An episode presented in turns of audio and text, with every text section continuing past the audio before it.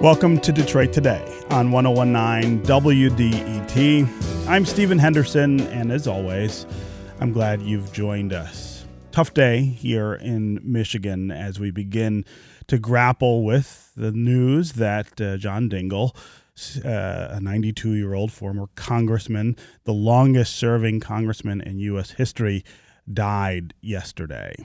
You know, when somebody of this prominence dies, there are all of the really predictable tributes to their public achievements. And for John, there were just so many of those. The amount of time he served in Congress, the legislation he got passed, the Clean Water Act, health care, and so much more. And then there was his wonderful facility with words and wit, something that much of the world just got to know in the last few years as he took to the social media platform of Twitter to share that. We're going to talk about all of that in this hour, and we're going to get started with that in just a few. But I want to take a couple minutes to talk about what this means to me and for a lot of other people here in Detroit. There's kind of another more personal dimension. John Dingell was my friend, uh, something I've always cherished and been really proud of. And when I think of him, and along with his wife, Congressman Debbie Dingell, I think first of those close personal moments, the advice they've always been so careful to share with me, the ways in which my world has really been enriched by John's presence. The last couple of days, as it looked as though he was taking a turn for the very worst, uh, I've been thinking a lot about some of the times I spent with John and with Debbie, of course. Uh, and one of the ones that comes to mind really very quickly is uh, the State of the Union address in 2014, which was John's last as a congressman in Washington. I was John's guest for that State of the Union address, uh, and I spent the whole day with him uh, and Debbie in Washington at the Capitol. And we did all the official things, of course, uh, but most of the day we just sat around talking. We talked about politics, we talked about history, we talked about family. We talked about life. And I remember sitting there thinking to myself just how extraordinarily privileged I was to have John Dingell as a friend, to have him be able to have that conversation with me. Yeah, he was a congressman. Yes, we were in the Capitol and headed to the State of the Union address, but it was really just the two of us talking, talking about our friendship, the things that we had in common. Those are the things that I'm going to miss the most now that he's gone. And over the next few weeks, I think it will hit me several times just how poignant that loss is. One of the last times I spoke with John in a professional manner was on Mackinac Island in the spring of 2016, months before the election, uh, the nation elected Donald Trump as president. John was and has been ever since a really fierce critic of Trump and his really crass style of political discourse. During our conversation, we talked about this new era in politics and about Dingell's career long devotion to expanding access to health care. Here's that conversation. John, welcome to Detroit today. Well, God bless. It's a privilege to be here as one of your listeners. I'm proud to be on your program, and I'm looking forward to the interview. It's always good to see you. Um, I, of course, first want to start talking about this extraordinary presidential campaign. Uh, on both sides of the aisle, we've seen things that are a little bit anomalous, not the things that we normally see. Donald Trump on one hand, uh, Bernie Sanders on the other. I'm sure uh, that your historical perspective on this is really different uh, from most people's. Uh, so let's let's start with uh, what does John Dingell think about Donald Trump running for president? Well, my old daddy used to have a saying for people like that, and that is, the only reason they take their foot out of their mouth is to change feet. and, and and I have to say, criticisms that I'm seeing of him in the media from Republicans and Democrats and alike, and, and from politicians and, and news folks and, and so forth are just awful. I would get out of a race if people were saying these kinds of things about me. Yeah. And I'd try and get out of the race before somebody came along with, with, with rope or a bucket of tar and feathers. Because, because the things that they're saying about him are things that I wouldn't want on my tombstone. Yeah, yeah.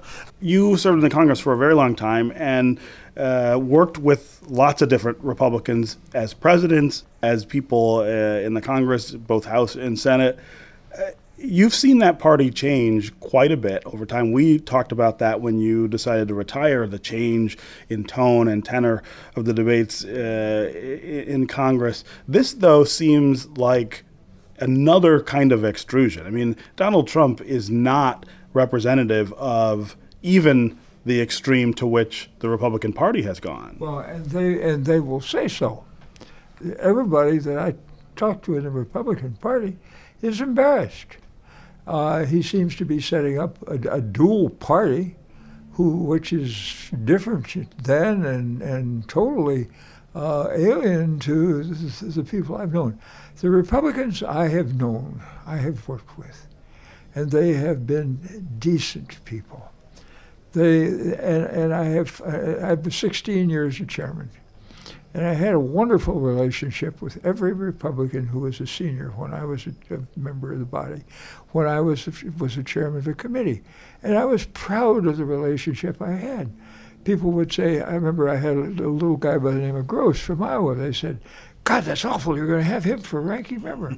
I said, it's going to be great.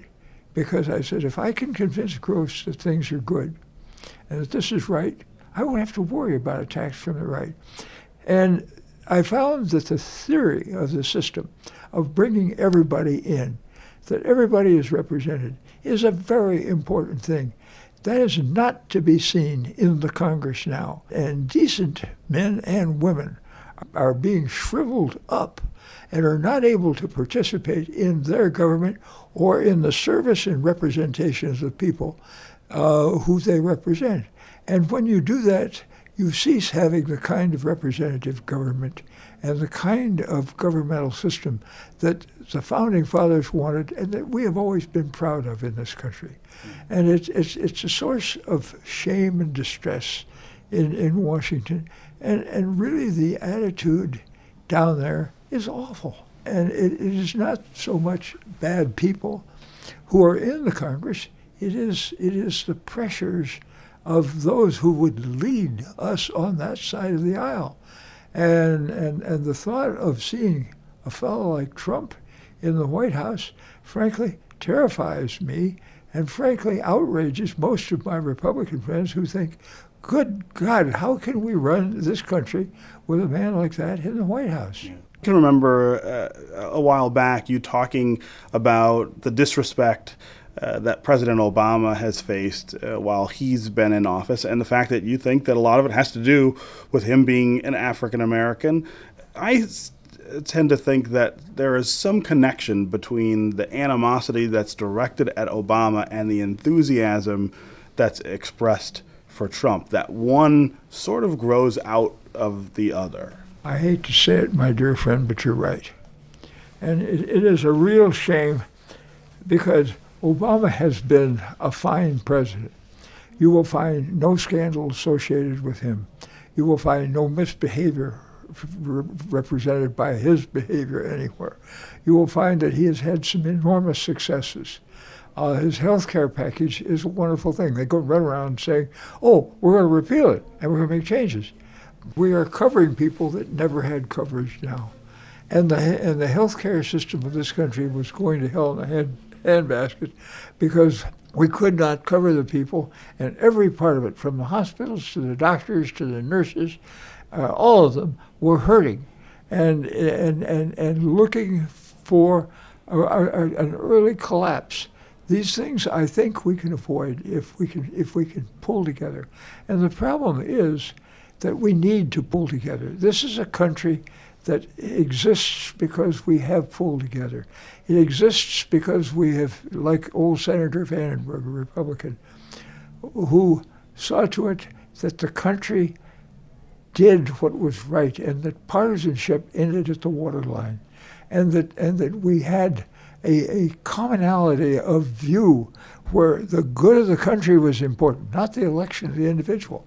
And, and, and when I look to see people who will do anything to get elected and who don't, don't seem to care about the people, I'm frankly terrified of the future. And I'm terrified of what this means to our people who want this country to be something where we have a wonderful cooperative enterprise here where we all understand that we have to work together for our common good. Yeah.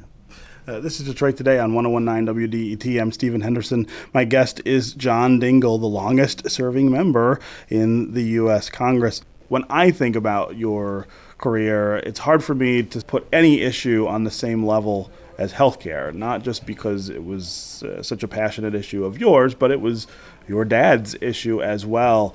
Talk about that day, and I guess it was 29, 2009 or 10, when that finally became uh, a reality that healthcare reform actually happened uh, in this country. I mean, I, I, it was a big day for a lot of people. I just Im- I imagine that for you personally, it was much bigger. My dad was fired for union activity. He had no health care, and he went west, and he was his health was saved at Union Printers Home. The doctor told him and said, "John, you have six months to live." Pop's comment were unprintable, but he he was given six months to live. Pop outlived that. And I wouldn't be sitting here talking to you if, he hadn't had right. if he hadn't had health insurance that, that was that was given. And that became a crusade to him. But it was only a part. National Institutes of Health and, and all of the tremendous research that he led and that I was able, when I came to Congress, to finish off. And the health care package that, that we built over time was capped by what Obama brought forward and it, it, it is working. It, it, and, and health care is available now to people. Imagine, if you please, my dear friend, what it would feel like to be told you're going to die, and there's nothing we can do to help you, and we're sorry, and, and there's nothing and nobody and no program and no way of seeing to it that you're going to survive. And you got nobody to help you. And so you're going to die in a ditch alone like a dog. That's not what this country is for. We can have good health care and we can have good expenditure, wise expenditure of public funds because good nutrition, good education, good good health care are critical to the future of this country. And there's too few people that seem to realize the importance of that. I say, I mean, we seem to be investing less and less in those issues, not more. Well, and that's true. And, and of course, we have this dreadful difference that exists between those who have need and those who have money. Yeah.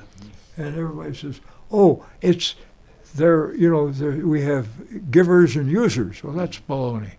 Everybody, everybody wants a job. Everybody wants to be independent. Everybody wants to take care of himself. And a lot, and most of them don't have the educational background or of to be able to do these things. And so the rest of us have got to see to it that we bring those people up so that they can contribute to the growth and the greatness of the country that we love. Of course, your wife Debbie success, succeeded you in your seat in uh, Congress. Is she doing a good job? I am very, very proud of that little woman. Somebody asked me when uh, I announced I was quitting. They said, now how's she going to do? I said, hell, she's been telling me what to do for 35 years. She'll do just fine. just tell everyone else what to do in Congress, right? Just turn her loose. Yeah. Okay. John Dingell, longest serving member of the U.S. Congress. Thank you, as always, for talking with me on Detroit Today. Well, God bless you. Thank you for what you're doing. This is this is still the greatest country in the world. It's still got the greatest government. It's still the most wonderful place to live. And I had, I had a friend of mine a while back. I said, "How you doing?" He said, "He said I drew the winning ticket 80 years ago." And he said, "I've I've had a wonderful life since then because I've been an American. It's the greatest thing in the world that could happen to a guy anywhere." All right. Thanks very much for being here. Up next, we're going to talk with NPR political reporter and Detroit native Don Gonyea about John Dingell's life and legacy. Also, don't forget if you have to miss any of today's show, you don't have to miss out on the conversation. Just go to iTunes or wherever you download podcasts. Download and subscribe to Detroit Today. Take us with you and listen when you are ready. We'll be right back with more Detroit Today.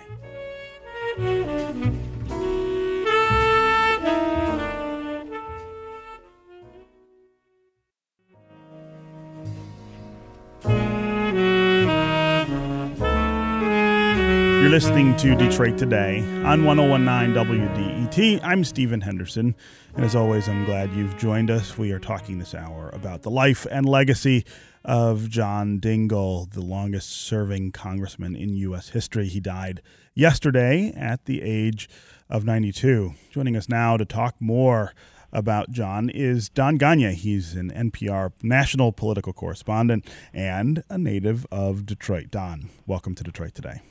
Thank you. Thanks for having me. Sure. So, in your obit on NPR this morning, you had this moment from Dingell's floor speech about the Affordable Care Act.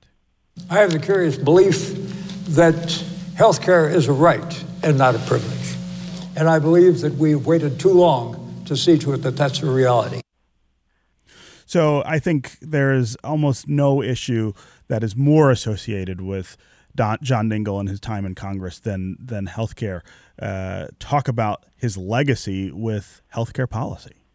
Yeah, uh, that that had to be the core of the obituary that I did, and every single term, starting with his very first one when he was elected, uh, he introduced some kind of a universal health care bill, and he did it every session until the Affordable Care Act was passed. Mm-hmm. And and uh, I mean, we might as well start with what is my all-time favorite John Dingell anecdote. It was early 2010, and it was in the East Room of the White House, and it's the day that President Obama was signing the Affordable Care Act, right?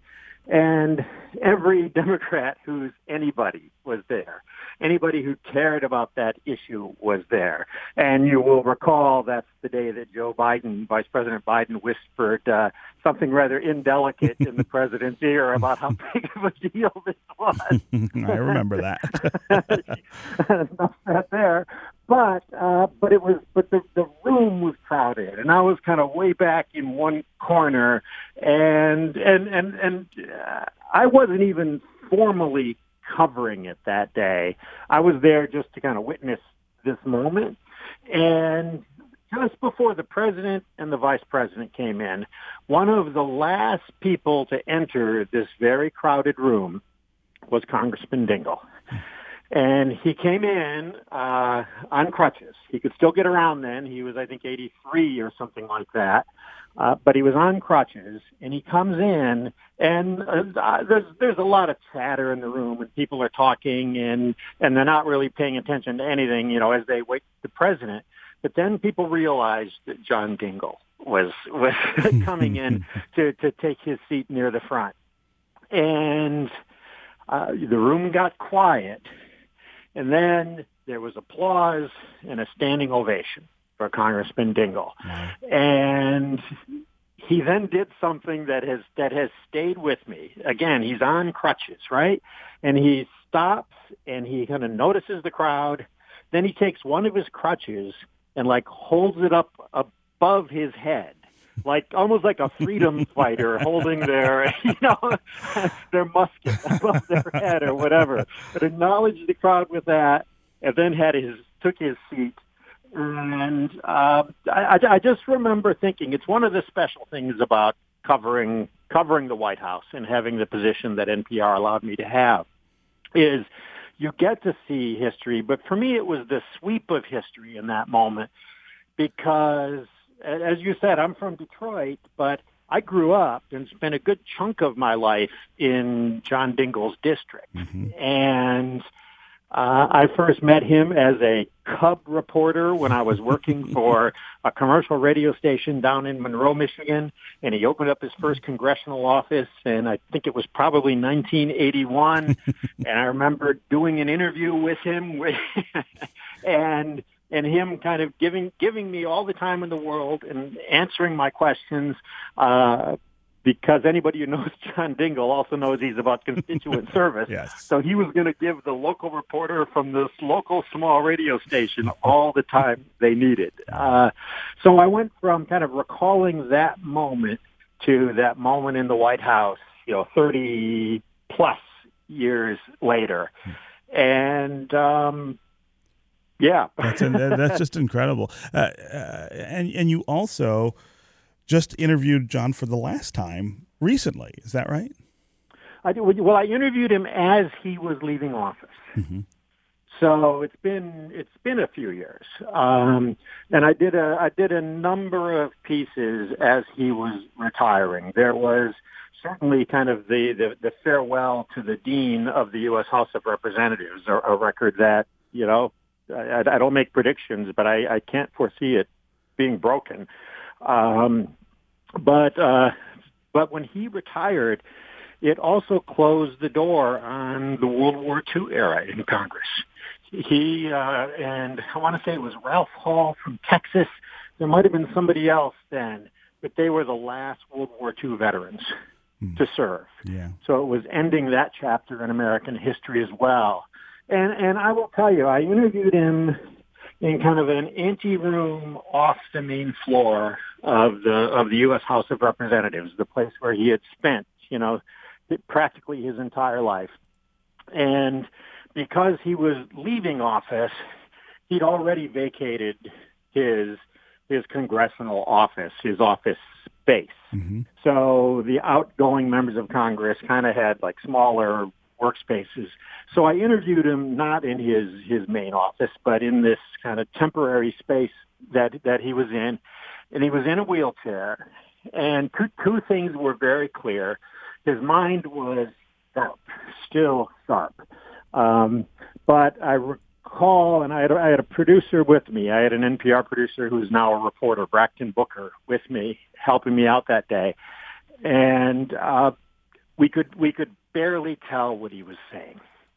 And it was uh, it was almost unusable on the air just because his voice was so soft and so weak. Uh, we did still use it on the air, but we um, we had to like say what he was going to say hmm. before mm. you heard him say it. Mm-hmm. It was important. We felt that people hear his voice and hear what he sounded like. Um, but that was that was the last time I interviewed him, and um, he, he he always he always remembered that I had met him way back when. and even as I went to work for WDET and then Michigan uh, Public Radio and and then NPR, he always kind of remembered I was that that kid, and I am still a kid. I think uh, that that that kid from from his district yeah. who uh, was there to talk to him about whatever the issues of the day were. Yeah, yeah. Uh, Don Gonyea, NPR national political correspondent. Thanks very much for being here with us. well, it's my today. pleasure, and I'll uh, I'll I'll tune into the rest of the show. I um uh, anxious to hear what others yeah. have to say. Yeah, it's a sad day, but but in some ways, I think what we're doing is lifting up that that legacy that John has left for all of us. Uh, again, yeah, great to hear from uh, Well, we we won't see his kind again, and uh, that doesn't even begin to get to his Twitter feed. yeah, yeah right. That's right. We haven't even gotten to that yet. Okay, Don, thanks very much for being with us. All right. Thank you. Be well. Bye bye. Uh, joining us now is Sander Levin, a former congressman who served for a very long time uh, alongside John Dingell as well. Sandy, welcome to Detroit today. Glad to be with you. And, and I want to start on an this, unhappy day. Yeah, right. A very sad day for all, for all of us. Uh, I want to start with a clip of you on the House floor talking about the relationship between the Levins and the Dingells. Our two families have been so close for so many decades. Our two families, the Levins and the Dingells, the Dingells and the Levins, have had their lives so interwoven, so interwoven, coming from somewhat different backgrounds. But those weren't an obstacle, those were really an opportunity. Okay, uh, Sandy, talk about this uh, relationship between these two families, these two big political families here in Southeast Michigan, the Levins and the Dingells. Well, it goes back 70 years. John Dingell's father and our family were indeed uh, interwoven, and it was his dad who recommended my uncle Theodore to the federal bench in the 40s.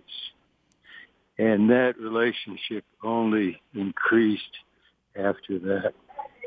Wow, uh, and you, you served for a long time with uh, with John Dingell. How how close was that working relationship between the two of you getting legislation passed? Oh, very close. For example, relating to the automotive industry, uh, that is just a total given. And he was a leader in making sure that we combined the the environmental issues with the economic issues. And when we fought to save the auto industry at every point, John was absolutely in the center of it, indispensable. Uh, uh, can you talk some about the close working relationship between John and Debbie, uh, which which uh, those of us who know them know that that was a very big part of uh, their lives and their and their work. You saw it up close, serving uh, alongside both of them in in the Congress. Well, for sure. We should remember that uh, Debbie was an important person in the auto industry in her own right. That's right. And that's how they met, I think, long ago. And so they were then doing different aspects of work for the auto industry. But for those of us who were born and raised in, in the Detroit area, the auto industry was the one that produced the middle class. And it was the place with the help of the UAW where people from various walks of life came together.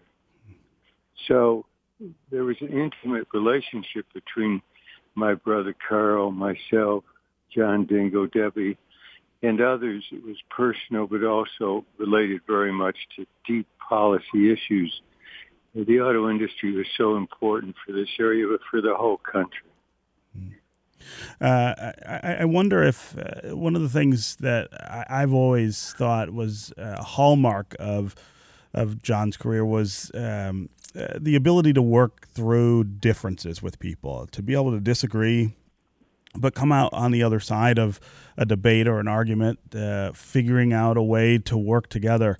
You know, I wonder if if there were instances uh, in which you disagreed with with uh, John Dingell and and had to sort of work through to that to that other side. Well, I'll give you a political example because it was so vivid. Um, he and Bill Ford were very, very close to Hubert Humphrey and I was state chairman. This was long ago mm. in the late uh, in the late in, in, in the sixties, and I was for Bobby Kennedy, Robert Kennedy. Mm. I was state chairman, supposed to be neutral, but I was for him. But and we fought each other. But after the tragedy of uh, Bobby Kennedy's loss of life, we came together and carried Michigan for Hubert Humphrey, working hand in glove. Uh, so that was not a congressional example, but a political example. Mm-hmm. And John was able to do that in so many ways. Generally, we very much agree. But we were able to work across the aisle, for example, on issues relating to the environment and the auto industry because there was a notion that they were in conflict. And and uh, John was able to find the ground, the common ground, so that we could move ahead, saving jobs in this country at the same time caring about the environment. Mm. He was a, a giant in that. Remember his dad talking about his father authored the first health care reform bill uh, many, almost a hundred years ago. Mm-hmm. Mm-hmm. Okay, Sander Levin, former congressman from here in Southeast Michigan. Always great to hear from you on Detroit nice Today. to talk to you. Thanks so much. Yes. Okay. Up next, we're going to hear from Congressman Dan Kildee, a Democrat from Flint Township, about his memories of John Dingell. Stay with us. We'll be right back.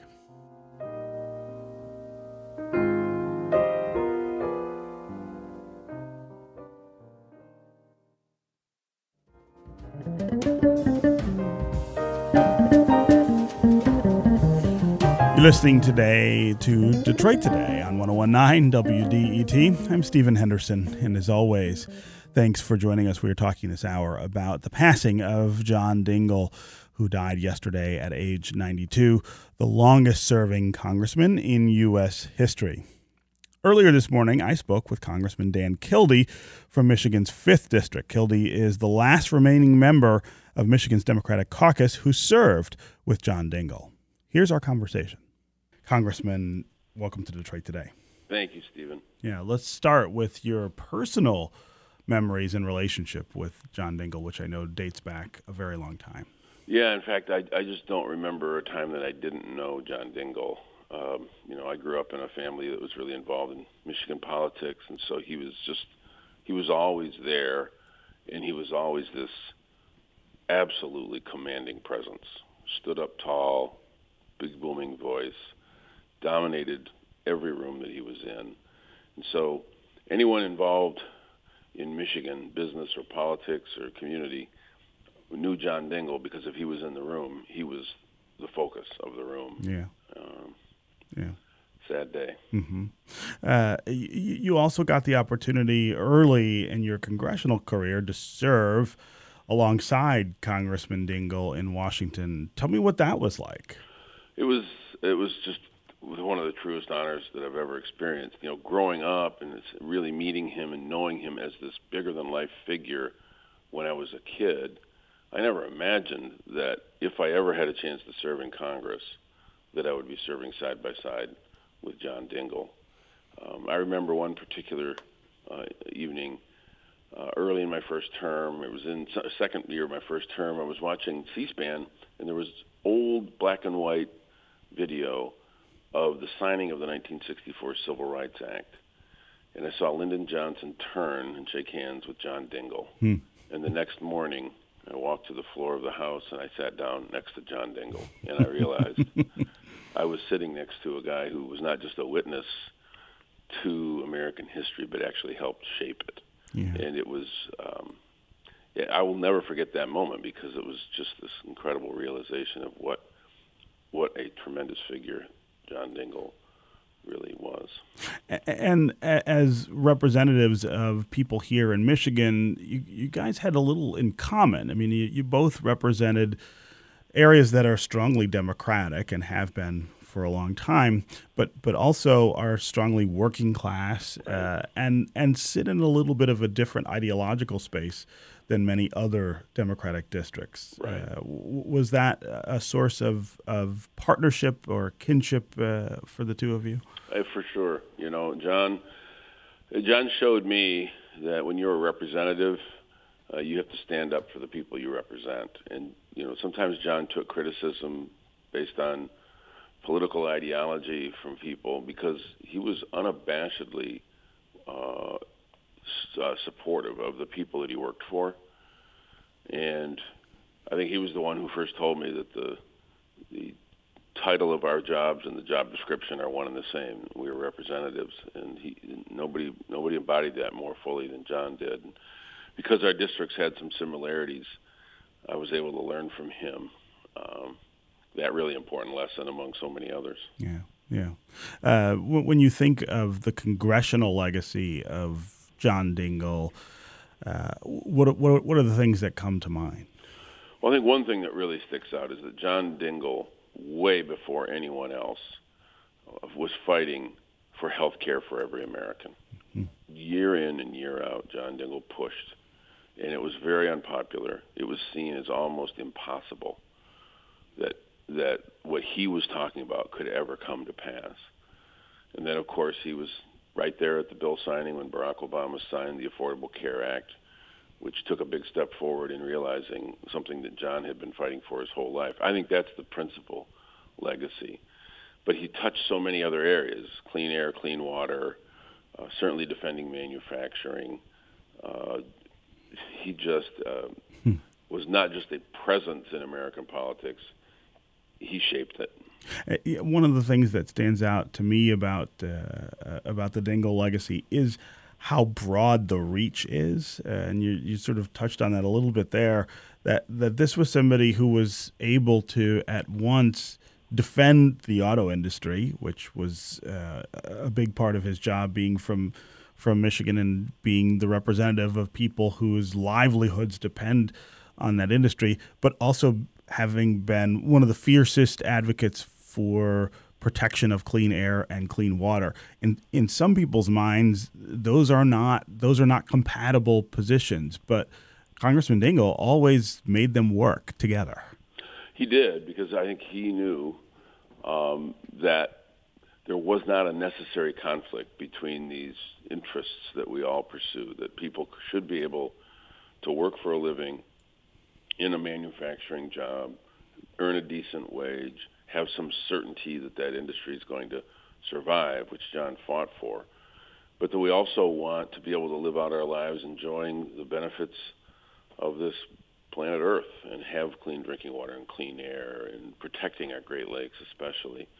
So I think some people didn't understand the complexities of policy as well as John did, and so had a hard time wrapping their heads around that idea. Um, John always John always knew you can you can have both if you have good policy. You hmm. fight for it. Yeah, and and if what is at your core uh, is sort of a strong uh, moral center. I mean, I, I, I always felt like he was such a strong believer and such a strong person that uh, that when he took a position, you never questioned where it was coming from, no matter no matter whether it was compatible with one ideology or another. You knew that he believed it, and that that meant it came from a good place. It did. It came from his heart, and again, not everybody agrees with on everything, and there were times where even uh, John and I would disagree on an issue here or there. But the one thing nobody ever doubted is that if one were to debate John Dingell on any issue, number one, you probably lose. you probably lose. But that his his point of view was was based on a core set of beliefs from which he never wavered and he knew the facts. He knew the issues so well. Um, in, in some ways, you know, people say I, I know I was often intimidated by John. It wasn't because he was an angry guy, mm, right? It was because he just had such a command of the subject that we were dealing with. He had such a command of the issues and the way this institution runs that that itself, that depth, was intimidating in some ways. He was this, you know, he was just this bigger than life uh, person. Yeah. Um, it's, it's a sad day that we that we know are going through that we've lost him.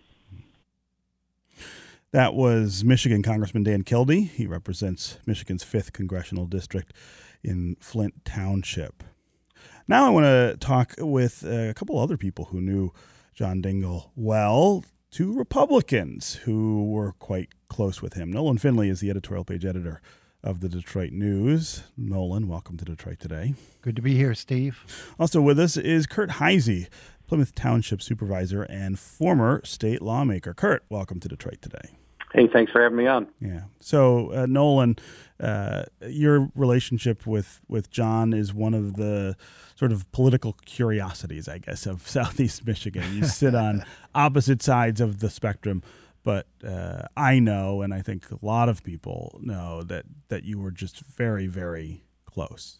Well, you know, he became a surrogate father to me over the years. We spent a lot of time together, and it's not unlike you and I, Steve, in terms of the relationship we understood we had different politics and you know john was a new dealer shaped much of the liberal politics and policies of the last half of the 20th century many of the things i, po- I opposed but it wasn't about politics with us. It I mean, never was with John, and with anybody. It didn't matter. I mean, he was very passionate about his politics, um, as I am about mine, and we spent a lot of time talking about politics.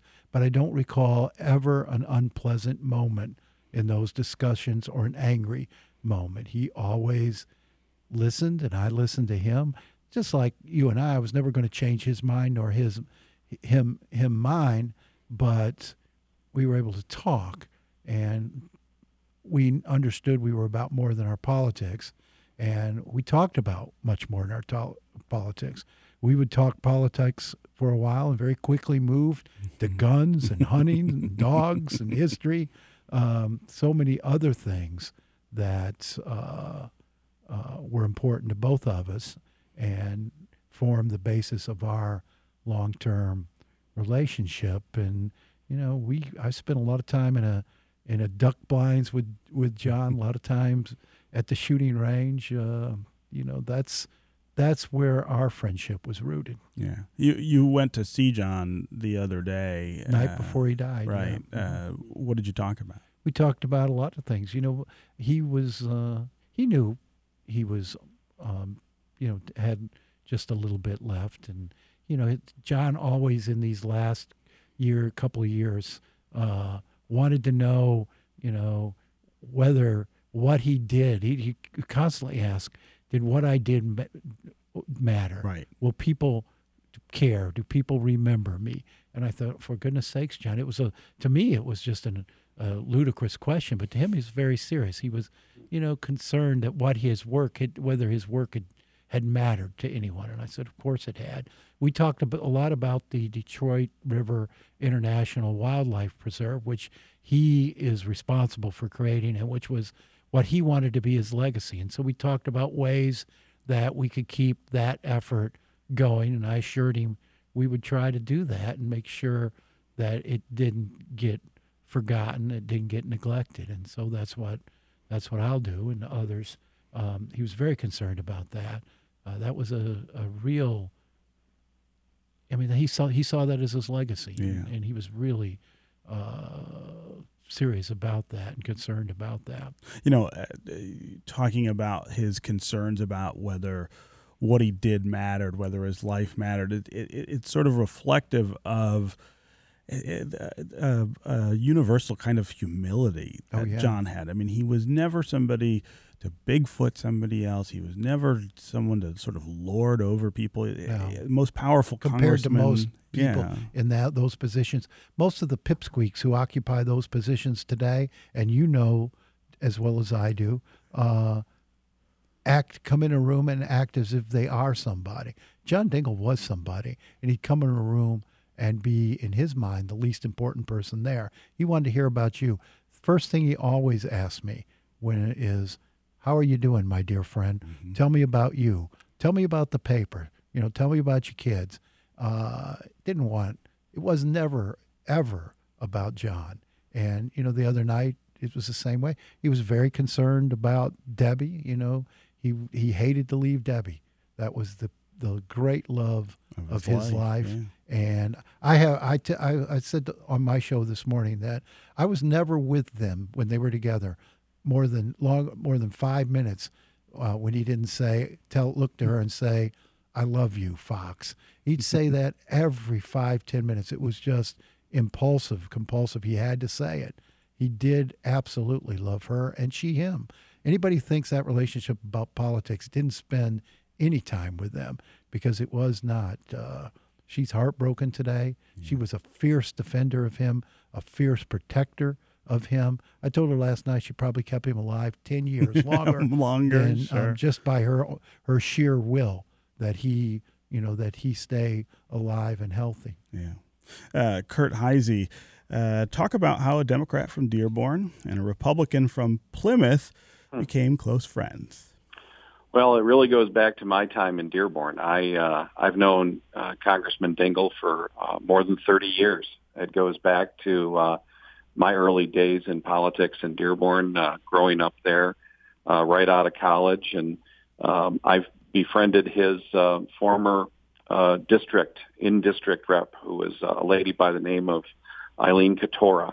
and Eileen was a, a very uh, active person in in uh, politics in Dearborn, and uh, my wife and I ended up uh, renting a uh, flat above her uh, above her house in in Dearborn when we first got married, mm-hmm. and that was the the first home of John Dingell. Um, so uh, our ties go back uh, a long way. John Dingell was uh, was at my wedding. Um, we uh, were always at his uh, Christmas parties and uh, other events, especially downriver, because I did a lot of work down there in my early years, and uh, I probably would run into the congressman uh, a couple times a month, uh, either at social events, political events, or uh, uh, or just just by invitation. And, then I had the, the honor of working with him. The older I got, once I went to work for Wayne County as the environment director, we worked very closely on uh, funding for uh, the Rouge River, the National Wet Weather Demonstration Project, uh, Detroit River projects, uh, so many of the environmental initiatives that are, uh, are, are still active to this day in Southeast Michigan are a direct result of the uh, funding and the advocacy that we saw from Congressman Dingell. And so uh, I think that will really be one of his great legacies, not only standing up for the auto industry, which which I know gets a lot of attention, but uh, the his advocacy and support for uh, environmental cleanup and the Rouge River watershed and the Detroit River in southeast Michigan will really be the, the his lasting legacy. Mm-hmm. Uh, uh, we've got about a minute before we need to end the show, Kurt. But I, I wonder what po- what role politics played in your relationship with John? Well, you know, he taught me a lot. Um, I I learned about uh, listening, trying to compromise, uh, trying to work together uh, without uh, rancor or partisanship, and we need a lot more of that nowadays. And we certainly don't see it. Uh, but he represented uh, a, a, a kind of uh, style and um, passion for public service that uh, I, I hope has served me well. I think I learned a lot from him, and I've done my best to live up to his example. Hmm. Okay. Nolan Finley, editorial page editor at the Detroit News. Thanks for being here. Thanks for having me, Steve. And Kurt Heise, Plymouth Township supervisor, former state lawmaker. Great to hear from Thanks. you as well. Thank you. Okay, we want to end the show today with this moment from the dean during my conversation with him on Mackinac Island in 2016. Wise words about our nation and our system of government. Well, you're going to get perfect government when you die and go to heaven. And until then, and until then, the Lord's going to say you're on your own and you're going to have a government made up of people and of things that are human. And if you look, this is the only country in the world where people are trying to get into and, and not to get out of. And it's always been that. It's a very important thing to us all that this country has been so wonderfully successful in doing things for everybody, regardless of the color of our skin or our religion or any of the other things that are that are just accidents of, of birth and things of that kind. And I'm willing to say there's perfection here? Hell no, there's not perfection here. But there is an opportunity, and, and our job is to see to it that we give a hand up, not a hand out. To a lot of people, you educate a kid, you're giving a handout. Well, that's baloney. You're, you're giving a hand up. You're developing the future of the country. You're making this better, and you're going to have a, you're going to have something coming back for the country and for all the future generations. And if you look, we're not doing that. And people have forgotten how important it was that we would have a government that was designed to do those things. That's going to do it for us this week on Detroit Today. I'll be back on Monday. I hope you will too. This is 1019 WDET, Detroit's public radio station, community service of Wayne State University. Detroit Today is produced by Laura Weber Davis and Jake Neher. Our program director is Joan Isabella. Our technical director and engineer is Matthew Trevethan. And our associate producers are Gus Navarro, Chris Williams, and Sydney Spa. Detroit Today's theme song was composed by WDET's Sam Bobian. I'll see you on Monday.